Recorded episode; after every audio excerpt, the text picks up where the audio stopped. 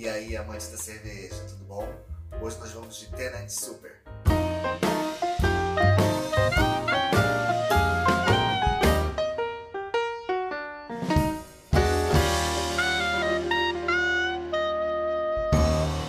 Antes de começar a falar sobre esse rótulo de origem escocesa, primeiro eu quero agradecer ao meu grande amigo Pedro, que me presenteou com esse exemplar, que eu nunca vi vendendo no Brasil, apesar de ser uma cerveja super clássica na, na Escócia e de ser uma marca que eventualmente chega aqui no Brasil. Eu já provei uh, cervejas da Tenants aqui no Brasil, mas esse rótulo especificamente, para mim, é a primeira vez que eu estou vendo. Então, Pedro, muito obrigado aí pelo presente e vou fazer aqui uma degustação super honesta em relação às características dessa, dessa cerveja.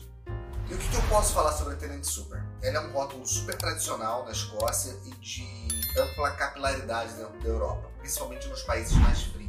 E ali na Irlanda, na Escócia, na Inglaterra, ela tem uma grande difusão. Primeiro porque ela é uma cerveja muito barata lá. O fato dela ser uma cerveja barata também não coloca ela como uma cerveja de massa. Por quê? O estilo dessa cerveja é uma Strong Lager. Ela é uma lager extremamente alcoólica. Ela tem 9% de graduação alcoólica. E o que, que faz ela ser barata? O que, que faz ela ser uma cerveja muitas vezes polêmica? Vamos falar do Reino Unido de um modo geral, né, da Irlanda, desses países onde o inverno é extremamente rigoroso. E apesar, obviamente, de não existir uma população de rua como existe no Brasil, como existe em países do hemisfério sul, existem moradores de rua nesses países e existem pessoas que estão em situação de desabrigo. Então essa cerveja, ela acabou se tornando uma cerveja muito consumida por pessoas que estão nessa condição de rua, que estão em situação de desabrigo. Pelo fato dela ser uma cerveja muito barata lá e pelo fato do alto teor alcoólico. O inverno rigoroso, ela tem uma facilidade muito grande para aquecer o corpo dessas pessoas devido à sua, ao seu teor alcoólico de 9%. Então ela acabou sendo uma cerveja vista de forma pejorativa. Mesmo não sendo uma cerveja de massa, ela não é feita para grande massa, ela é uma cerveja de fácil acesso. Porque a ela consegue entregar, abastecer todo o mercado do Reino Unido, grande parte da Europa, e tem rótulos que saem uma produção para eles de custo muito, ba muito baixo. Eu acredito que ela esteja na faixa de entre 1 e 2 euros.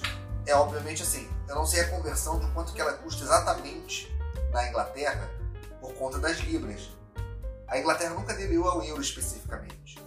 E eu não sei como é que é a questão dessa, do valor dela em libras na Inglaterra, como é que é o valor dela na, na Escócia, na Irlanda, mas ela, em média, na Europa, custa, entre, variando o preço dela, entre 1 e 2 euros. O que é um valor extremamente baixo para eles. Então ela é uma cerveja que acabou sendo vista de forma negativa por ser uma, uma cerveja de população de rua, é como ela é vista. Então ela acabou sendo uma cerveja que é vista de forma negativa por ser considerada uma cerveja de população de rua, a cerveja dos sem teto, né? a cerveja dos mendigos. Ela é vista de forma negativa, ela é vista de forma pejorativa nesses países. Mas vamos aqui prová-la. É uma cerveja popular, é uma cerveja famosa. E eu não tive oportunidade ainda de prová-la anteriormente e essa vai ser minha primeira oportunidade. Então, eu vou fazer uma análise bem sincera e bem honesta a respeito dessa cerveja. Como vai ser minha primeira experiência com ela, tô bem curioso. Vamos pro copo.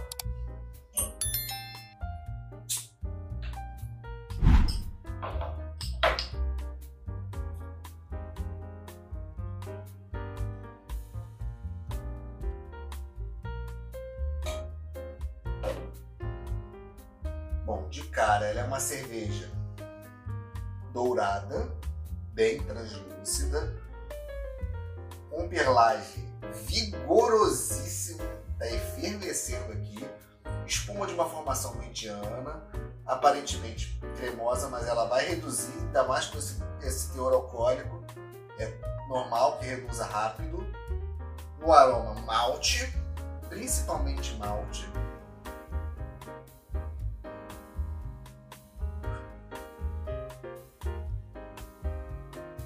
dulçor bem forte de malte. Um pouco de fermento de pão.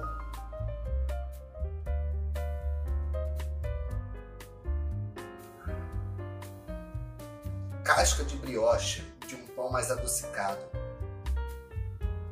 Ó, já baixou bem a, a, a espuma né? Ficou uma leve capa, mas o perlage daqui tá intenso, tá vigoroso.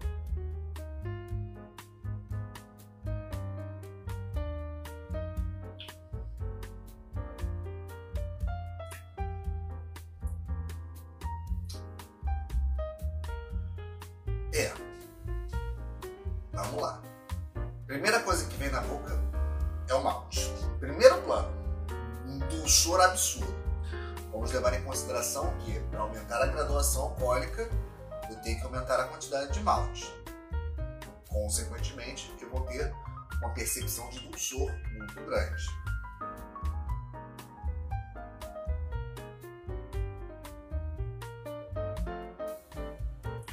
Não sinto aquecimento de boca, mas eu não sei se bebendo uma garrafa dessa inteira você sentir um aquecimento pelo corpo. É muito provável que sim. 9% de graduação alcoólica numa cerveja de 1, 2 euros provavelmente numa noite uma pessoa consegue beber até meio litro ou até três garrafinhas dessa, três long dessa.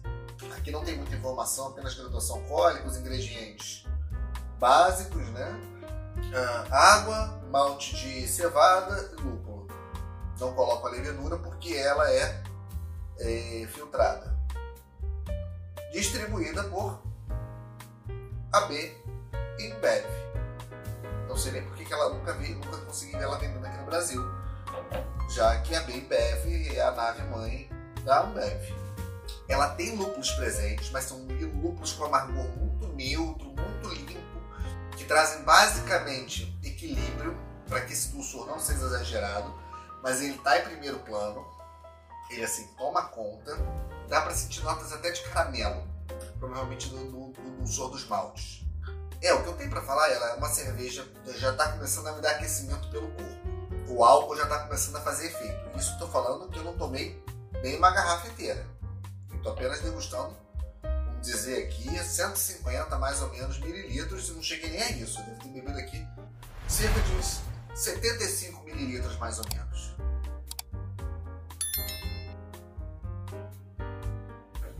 Mas ela não é uma cerveja tão equilibrada é o que eu posso falar, mas talvez não seja a proposta dela. Ela é uma strong lager. Ela é uma lager, ela é crispy. Ela não tem essa pegada refrescante por conta do álcool, mas ela tem o foco no malte, não é no lúpulo. Apesar do amargor estar tá presente, mas para tentar buscar esse equilíbrio, que está um pouco desequilibrado, mas o que é natural, porque é um amargor muito, muito limpo, um amargor muito neutro, então ele não traz outras notas que possam competir diretamente com essa carga muito grande de, de malte. Mas ela não é uma cerveja ruim. Tanto que o álcool está imperceptível no paladar, ele está imperceptível na sensação de boca, mas eu estou começando a sentir os efeitos que essa, esse alto teor de álcool estão causando no meu corpo. Eu acho que esse olhar pejorativo que se tem para essa cerveja não é legal. Ela não é uma cerveja ruim, ela não é uma cerveja mal feita. Aqui no Brasil nós temos milhares de exemplares comerciais de massa infinitamente piores e que são idolatrados, enquanto a gente tem uma cerveja extremamente bem feita, uma boa representante do estilo Strong Lager, com as características do estilo, né, e ao mesmo tempo sendo vista de forma errada, sem levar em consideração que, um, ela é uma cerveja de custo de produção muito baixo.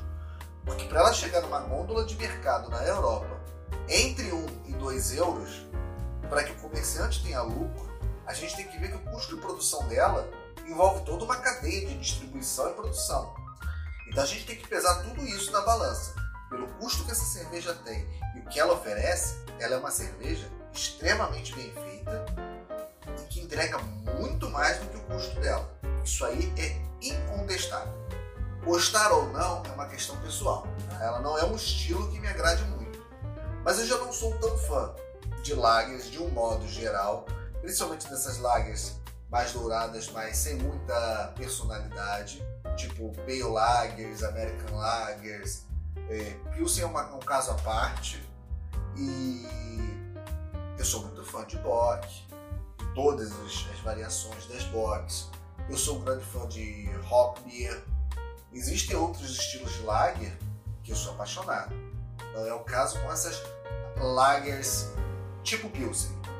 Essa seria uma tipo Pilsen pesadona, bombada. Essa é uma tipo Pilsen depois do CrossFit.